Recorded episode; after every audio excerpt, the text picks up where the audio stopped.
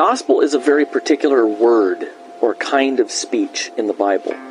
From Genesis to Revelation, the gospel is God's promise of a son who will crush the serpent's head, forgive the sins of his people, raise them from the dead, and give them everlasting life solely on the basis of his grace for the sake of Christ.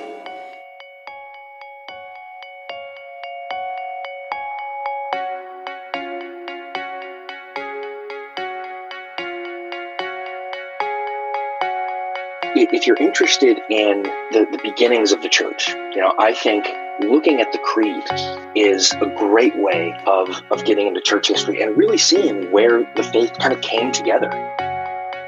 In the scripture, the way it presents discernment is actually the skill that you develop where you're able to identify goodness. And what was surprising to me is that is much the way we use the language of discernment outside of the church. The real difference, I would say, like what patriarchy teaches versus what we should believe, is that what they believe about the nature of men and women, that there is something fundamentally different about authority and submission between men and women. And that's not just like within particular relationships, but men and women in general. This is their nature.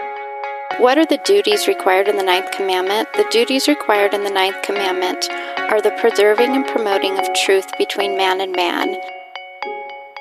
The gospel never tells us something to do. The gospel tells us about something that's been done. Hi, welcome to Theology Gals. This is Colleen Sharp, and my co host is Rachel Miller.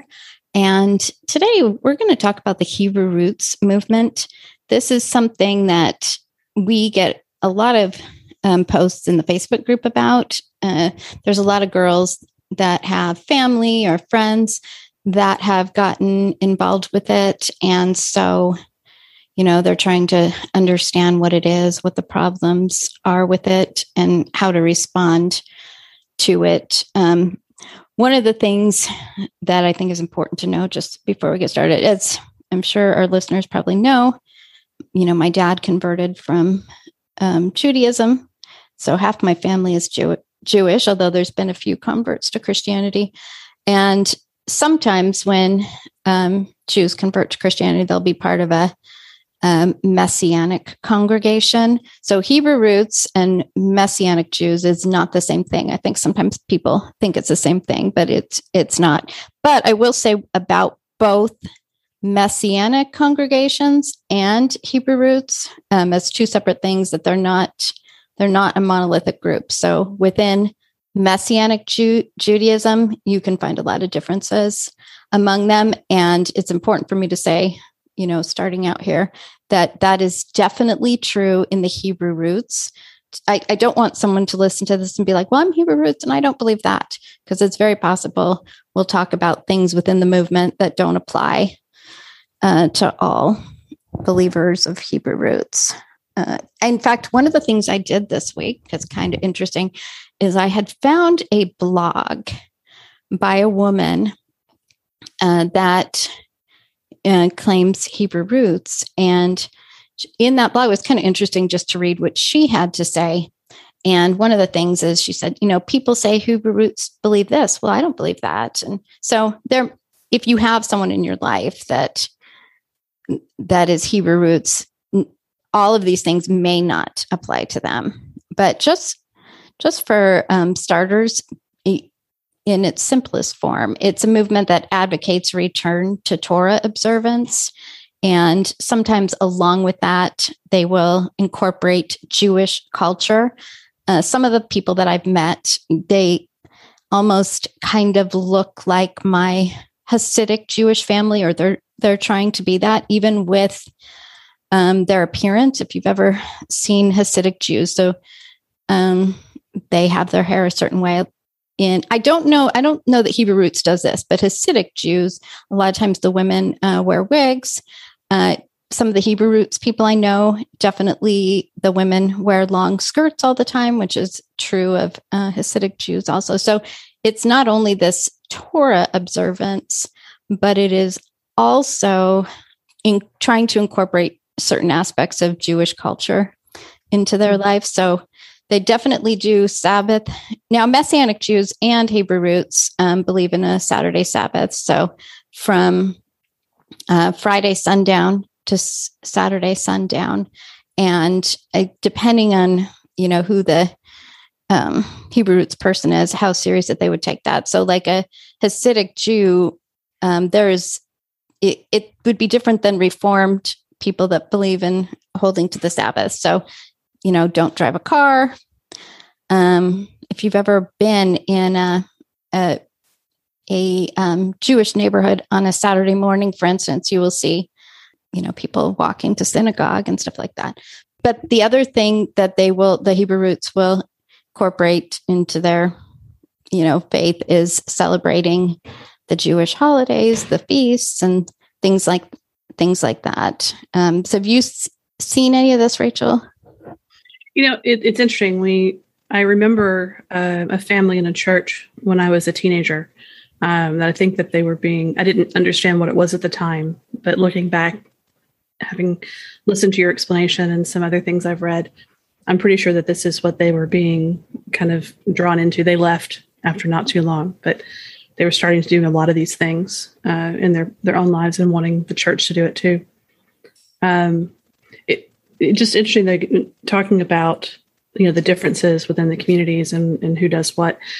Um, it reminds me a lot of uh, you know my husband's family come um, from an Amish Mennonite background, and within Amish Mennonite communities, that's there's a lot of differences between who does what and how they do it and what it looks like and what you're allowed to do and what you're not allowed to do, and it, it can be very it can be down to you know your bishop and what he says you can do versus the community in the next town. You know that's you know it, it's just interesting to me to see how religious communities like this um, you know when, when all, each of them will be saying that you know they're doing things the most faithful way to what they hold um, there's still a lot of differences in how they apply that That's that's a really good um, comparison with the. Mm. And I never thought about that before, but it, it is very similar to like the differences you see between different um, communities of Amish and Mennonite. Because even in,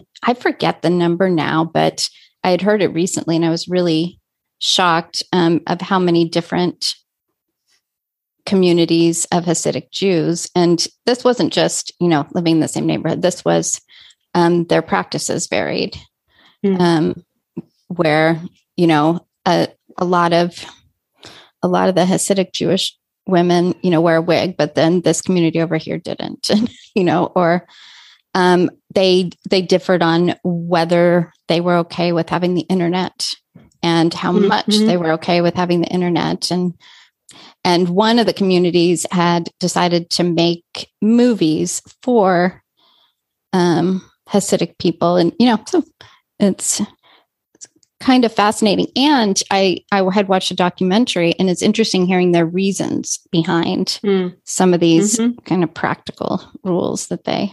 I don't know. I don't know of anyone in reform circles that's done a huge amount uh, of work on Hebrew roots. There's there is a girl that used to be in Theology Gals, a friend of mine that did, has done so much research and kind of got to know some women that were coming out of it. And, um, but Chris Rosebrough, you may be familiar with him. He has Fighting for the Faith. It's a lot of polemical type um, stuff. Pirate Christian Radio, he has. And he has done a lot of work on Hebrew roots. And there was one thing he did, I couldn't find it before we recorded. I'm going to still look for it, but I did find some other stuff and I'll link that because he digs in even more deeply. I mean, you could you could talk forever about all of the the different things in it, but I will uh I will link link that. for people who you know who say that they're christians what is the appeal of hebrew roots like what is it that they're getting or they feel like they're getting from it that is the attraction So I thought a lot about this. And um, so on something I listened to on Chris Rosebrough, he really thought it was kind of a emotional sort of um, thing. But I was I was also thinking we've talked before about kind of how our default is to be legalists. Mm. And I I think that we see this whether it be in reform circles or or any circle, the tendency to want to do something. So mm. now I'm doing these things so I feel good like I'm being a good Christian. Wonder uh, you know, I I'm not sure I do know that um, there is some women who have gotten into it through Facebook groups that are Hebrew roots and I think there's something about belonging to a community. I think sometimes these women are just looking for a community to belong to and you know any sort of community that that we belong to there are things that that we do you know where we mm-hmm. recognize mm-hmm. that person over there you know even if it's that there's presbyterian in their church name you know that there's something that that unites us i think there's probably some of that i primarily have I mean, obvi- this is not any big surprise. I primarily run into women, but I I think sometimes we like to we like to do works that and feel good about that. Oh, I can wear dresses every day. You know, I can do that. So uh, I think that also we like to be different. You know, we're not like mm-hmm. those Christians over there. And we all mm-hmm. can do that to some degree. We do things right over here. So I I don't know, it might be interesting to talk to people that were in it and came out about what mm. um, attracted them. So uh, my friend that has she's kind of helped some women that have that were part of it and came out, saw the problems with it. And um and she told she had joined one of these Facebook groups and she said that you know someone would join and get to know this kind of lifestyle and oh look at i'm wearing um, skirts now or and i think some of them were head coverings mm-hmm. um, i've seen that like all the time and so i think i think people like to belong and feel like they're doing something um, to be a good you know quote unquote christian. Mm-hmm.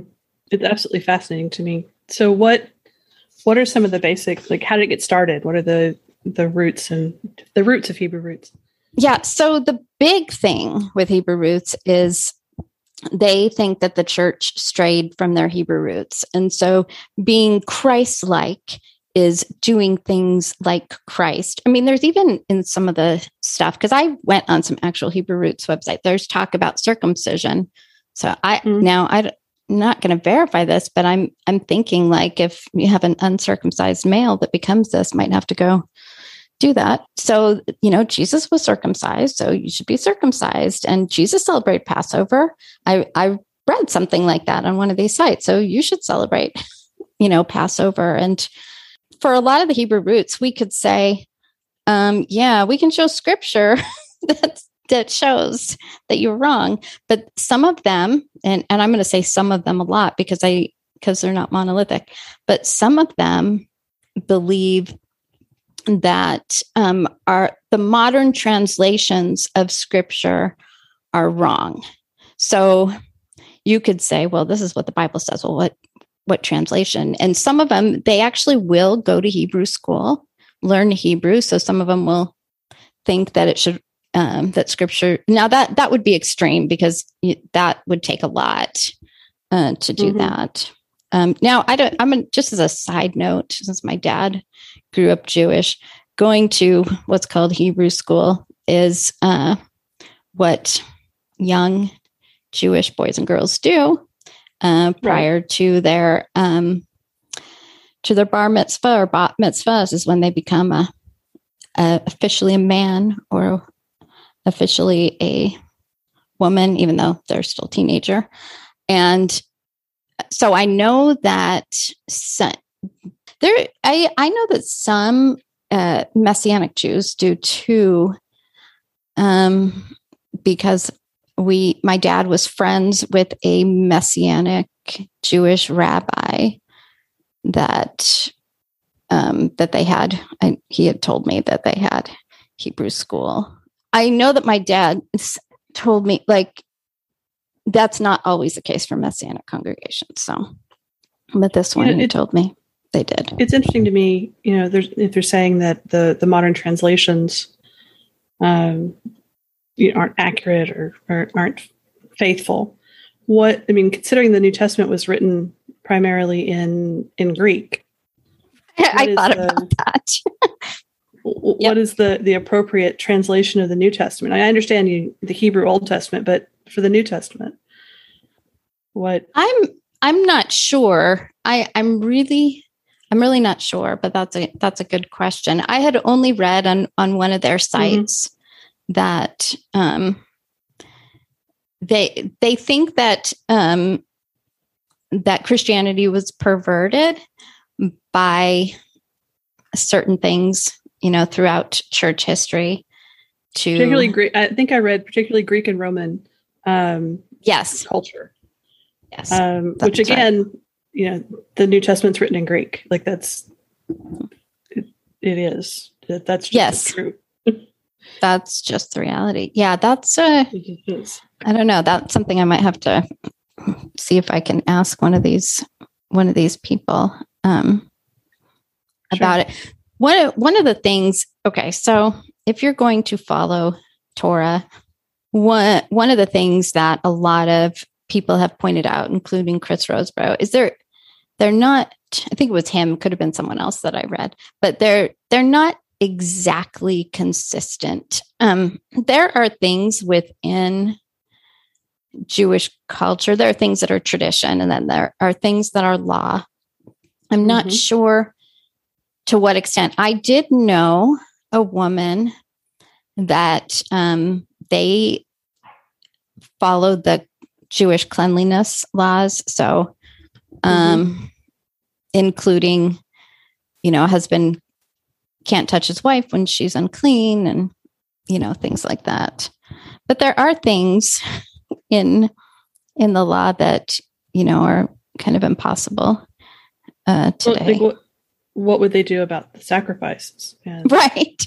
well, exactly. And I don't mean it like I know I know enough of in, in working with and, and reading about like modern Judaism. I you know that there's they they take an approach that even the most, orth, most orthodox that the sacrifices are more of a like a spiritual thing at, at this right. point right it's not a physical sacrifice but a spiritual which is it's a very interesting you, you have to do something with it right mm-hmm. but uh, for those and it's one thing when it's the culture that you were raised in but for those who were not raised in this who are choosing this uh, this hebrew roots movement as as an application of christianity or whatever to them you know, how do you decide which parts of the law you're going to obey?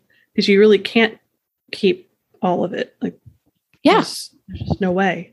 Yeah, that's where some of the inconsistencies. I've, so one of the things, and this is very difficult to talk about because how unclear some of the Hebrew roots people are. Um, and that has to do with what they believe about the gospel and faith and works. And so um, I believe that they have a false gospel in, in ones that I've talked to. So it kind of goes like this. And I listened to this one Hebrew roots lady where she says, Oh, we don't we don't believe in faith and works, but um, true Christians will obey the law, which I guess you could say, you know, when when we talk about, you know, when we're united to Christ and we're being sanctified and stuff, that, you know, those in Christ will grow in obedience. But this is in a very different way. Um, mm-hmm. True believers will obey Torah. And so I'm not, because again, because they aren't a monolithic group, I'm not sure how they work it work it all out. The one Hebrew roots lady that I read uh, recently, she said, We don't believe in faith and works. We just believe that if you're a Christian, then you're going to follow Torah and do all of these things. And so um, there are points where it does, at least ones I've listened to, where it sure does sound like they're saying salvation by by the law and the gospel. Um, something like that. I mean, they do recognize Christ's death on the cross. I don't even, it's so hard you know, it's I can't like go to the Hebrew root systematic theology book and figure out, right. you know, how this all works out. Some of it doesn't really make any sense to me coming from a covenant theology perspective. They seem to be more you know, dispensational Mm, uh, yeah, for sure. Makes sense. uh, very, very, very pro Israel, even to the point of, um, you know, some of them, it's like their dream. I'm going to go to the, the homeland and, and Mhm. visit. I read, you know, one thing that talked about how they'll, you know, brag, well, I've been there five times, you know, and stuff like that. And one of the things, and I, I know this is not true of all of them, but it is true of some, and that's um, a denial of the Trinity. But again, they're very, very careful with their language. Um, this one Hebrew roots, roots woman, someone questioned her. Oh, oh no, we don't deny the Trinity. But then she said, we just say this though. I'm like, so you deny the Trinity, you know? So, um, so what do they say? I'm trying to remember because this was a while ago that I watched. Well, I watched her Mhm. and the and the gal that was in our group um, had kind of dug in. Uh, well, there actually was one that said no, we do not believe in the Trinity. So I'm trying. They, it's what they believe specifically. Which it this is just one or two that that I saw um, about who Jesus is. Um, in how they believe he's the son of God, not necessarily God. But this that may just be outliers. It might not necessarily be a lot in the movement as a whole. But I know that there are some people that have said that they're um, that Hebrew roots isn't Trinitarian. So it, it's that's that's why it's so hard to describe this movement because of so many differences among them. So they they all want to get back to this Hebrew Jewish culture. Oh, the other thing is that they tend not to say Jesus. You know, they'll say things like Yeshua? Yeshua, Yahweh, you know, stuff like that. If you've ever seen, uh, I see it all the time because with Jewish family and friends, um, where um, they don't write out the name of God. Um, yes. Mhm. so they'll put like a G dash D, something like that. So uh, Hebrew roots tend to do that. You'll, I'll see it on Facebook periodically um, Mhm. with someone that that does that. I had a, a little quote from Got Questions. Got Questions is a dispensational site, but they do have um, a, a pretty good write up, maybe some different conclusions on the end. I wanted to um, read this quote because I thought it described it very well. Those of the Hebrew roots belief hold to the teaching that Christ's death on the cross did not end the Mosaic covenant, but instead renewed it, expanded its message, and wrote it on the hearts of his true followers.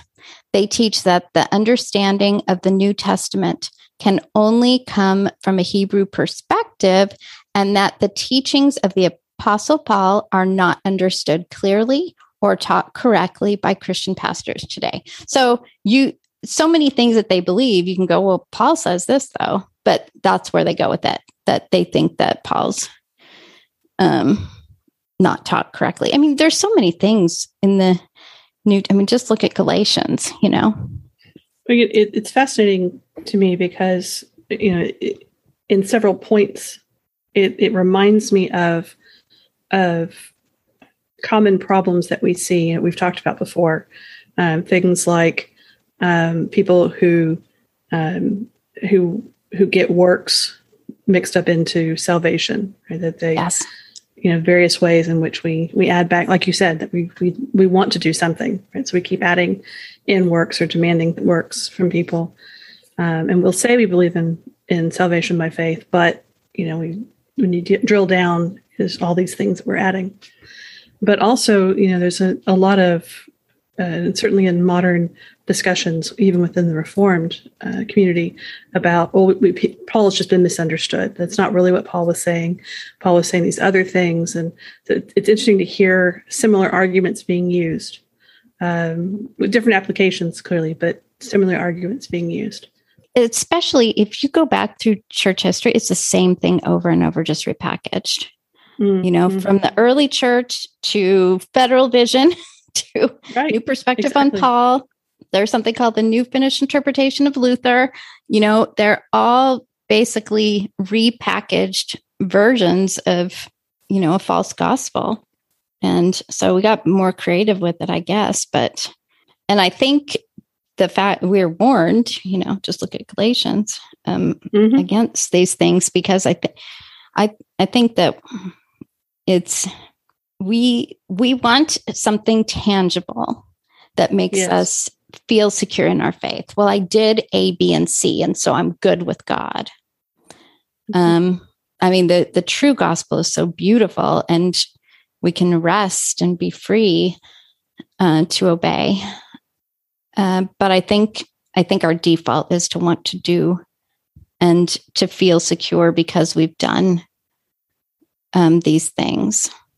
Speaking of Galatians, right? Like that, that's of course, you know, the first place I went in, in thinking about this discussion, how you'd respond. Um, how this is not, like you said, this is not a new thing, right? This is not a new idea that, you know, we need to try to, or how we should try to incorporate, um, you know, the Jewish practices, of the Torah, the law into Christianity. And, and you see, if you read through Acts, if you read through Paul's letters, the the balance that they're trying to strike between you know the, the proper understanding of the Old Testament in light of the New Testament and how we're to live and you know Paul in Galatians just flat out says you know you foolish Galatians I mean, how if, if you've begun by the Spirit are you going to finish by the flesh right Like, how how are you Oh, going to do that So good. right? Yeah. And why do you think you can? And other places where he says, you know, if you if you're committed to keeping the law, you have to keep the whole thing. And the point is, we can't. We never can, and we certainly can't find our security there. Yeah, even like the the rich young ruler. Um, Mm-hmm. you know, I've done everything. Okay, well go sell all your go sell all you have. And you haven't done you haven't done everything. That that's why I I find so discouraging whether it's something like federal vision or this because I think I would just be crushed under despair because I would never I would know every day I know every day now how I fail um, but when when I do, I get to go to the foot of the cross and remember that Christ lived a perfect life and died on the cross, and that I'm forgiven and clothed in His righteousness. That's my hope. Not, you know, good. I obeyed well today. Didn't tell any lies today. You know, didn't steal or murder. So I'm probably good. Um, and yet we know if we hated our hated our brother we are guilty Well, it's it's all either it's going to drive you to despair or it's going to drive you to pride yourself. Right? That these this is the only way. You either you're you so misunderstand or mis misunderstand what you're trying to do uh, or what you're supposed to do that you can say yes I did it all right or um, you realize the full weight of it and you say I can't possibly. But in neither way can you save yourself or assure yourself or secure yourself and it's it is baffling to me when we have the freedom that we have through the gospel through christ's work that we would want to run back to doing work. And, and i know of course that's our tendencies and we all do it. But you know logically you know why why do we want to go back to proving ourselves when we we know we can't do it? You you just said something that reminded me of uh, one of my favorite quotes from elyse fitzpatrick's book give them grace where she talks Mm. about how legalism it does not a direct quote because i don't have it in front of me but she basically says legalism results in rebellion or self-righteousness and Mhm. she's talking in terms of parenting and i think it's absolutely true but i think if you are under some legalistic um, form of christianity which is what this is i think that's what it will do you will Mhm. either just get to the point like why even try i'm going to fail all the time or you're going to be Mhm. like I'm, I'm doing pretty good i haven't worn pants in five months now you know and um, i've i've kept the sabbath and you know all, all manner of things and you'll feel pretty Mhm. good about yourself sometimes i've i've seen um, these women that have come that are kind of coming out of it where they're like i don't even know if i want to be a christian anymore you know they're they're discouraged they feel hopeless because there there is no hope in it there there isn't our Mm. hope is in christ and his work for us that's that's where our hope is not that i can do all these things you know really, really, really well. But we we all read scripture with a certain lens. You know, we we do with a kind of covenant theology understanding. And so they're reading it with this. We're going to read it um, in this first century Jewish way, but they just they don't they don't have a correct understanding, you know, of the law. But I think Reformed theology is so helpful. The other thing I thought of is I am so convinced that a failure to distinguish between law and gospel will result in often some sort of legalism. Mm-hmm. And absolutely. I mean, it can also result in both extremes of Christianity extremely liberal that starts to deny essential doctrines, or an extremely legalistic.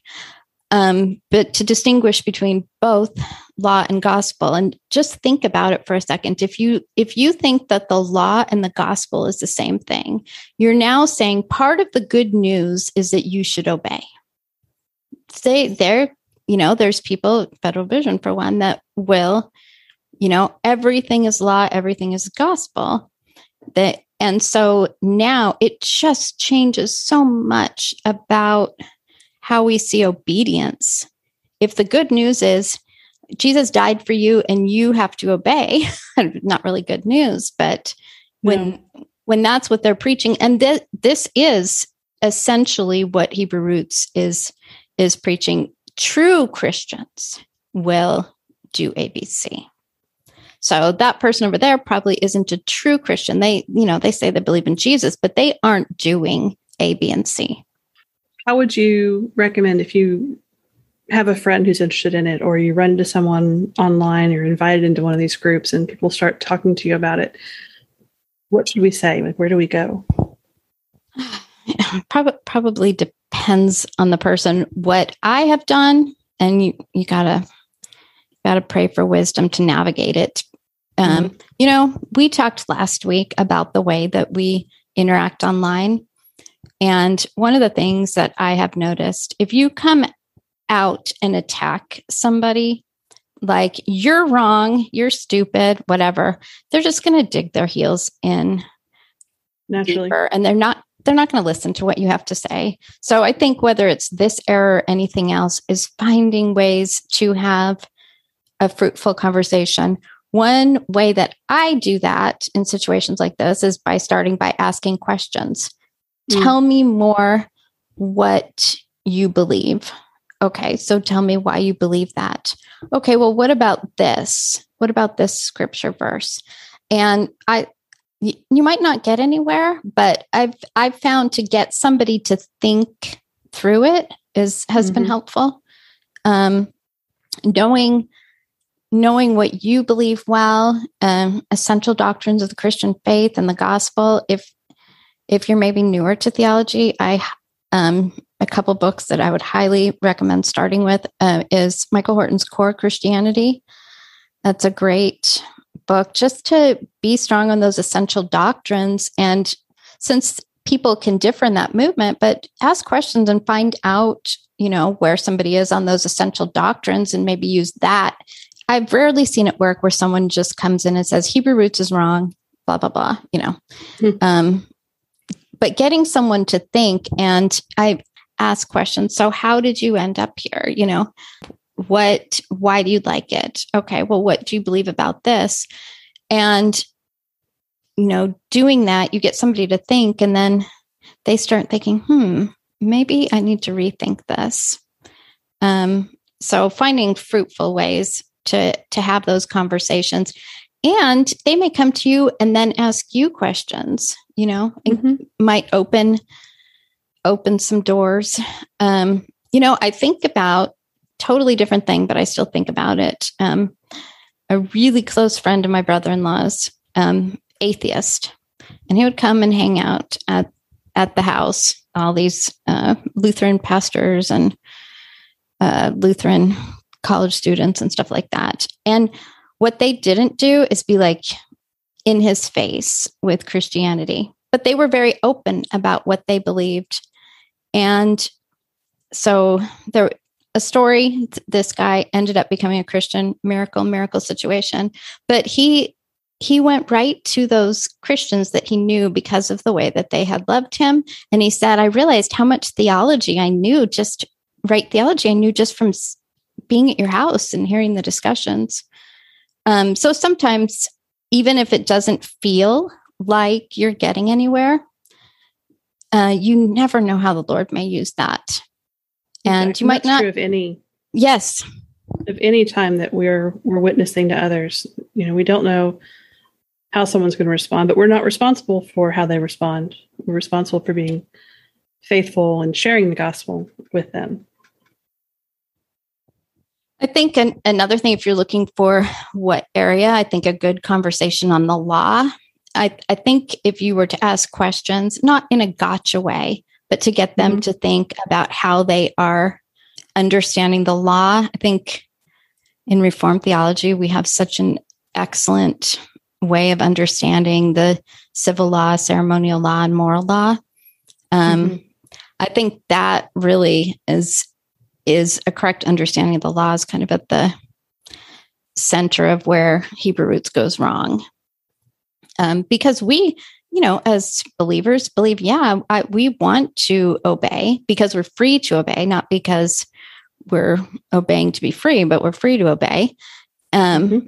So, not only how the law is split up in that civil, ceremonial, and moral law, but also what the purpose of the law is. I think that's that's a good a good um, direction to go with it, and even the the law gospel distinction. So I think if you can kind of get into some conversations about that, I think some of the people that have gotten sucked into this haven't thought that through really well. You know, they found a mm. community mm. that's embracing them and they want to be accepted in this community.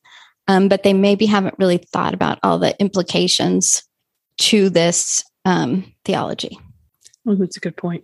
no, it's so easy for any of us to do that. I think about things that I thought I believed about men and women and stuff like when I was young. And then I just hadn't, you know, it's just, it's what people believed, you know. Sure.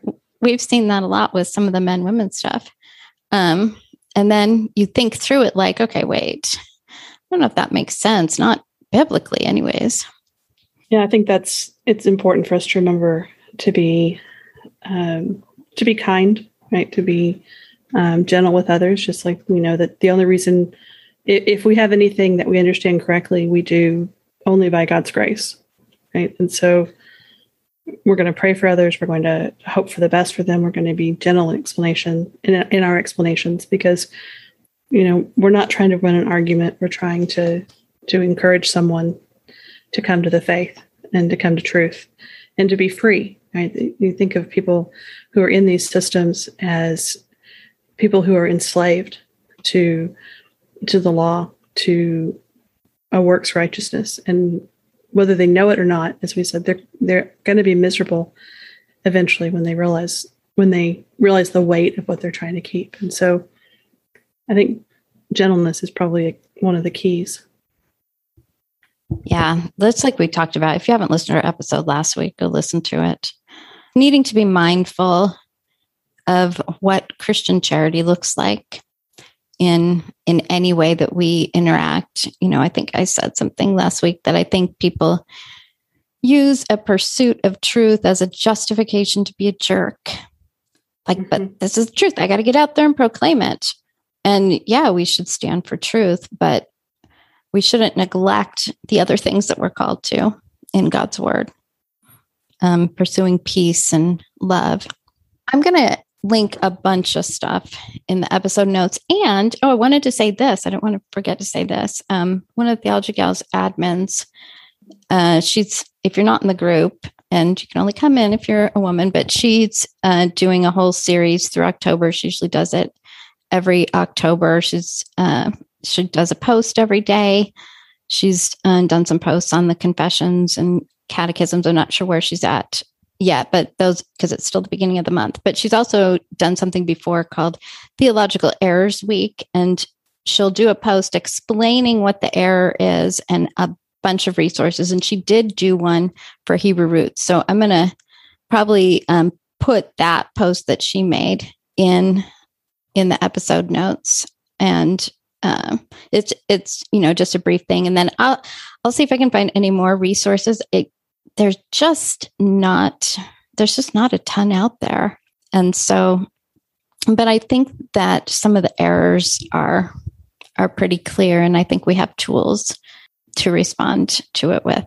So well i i guess we will see you all next week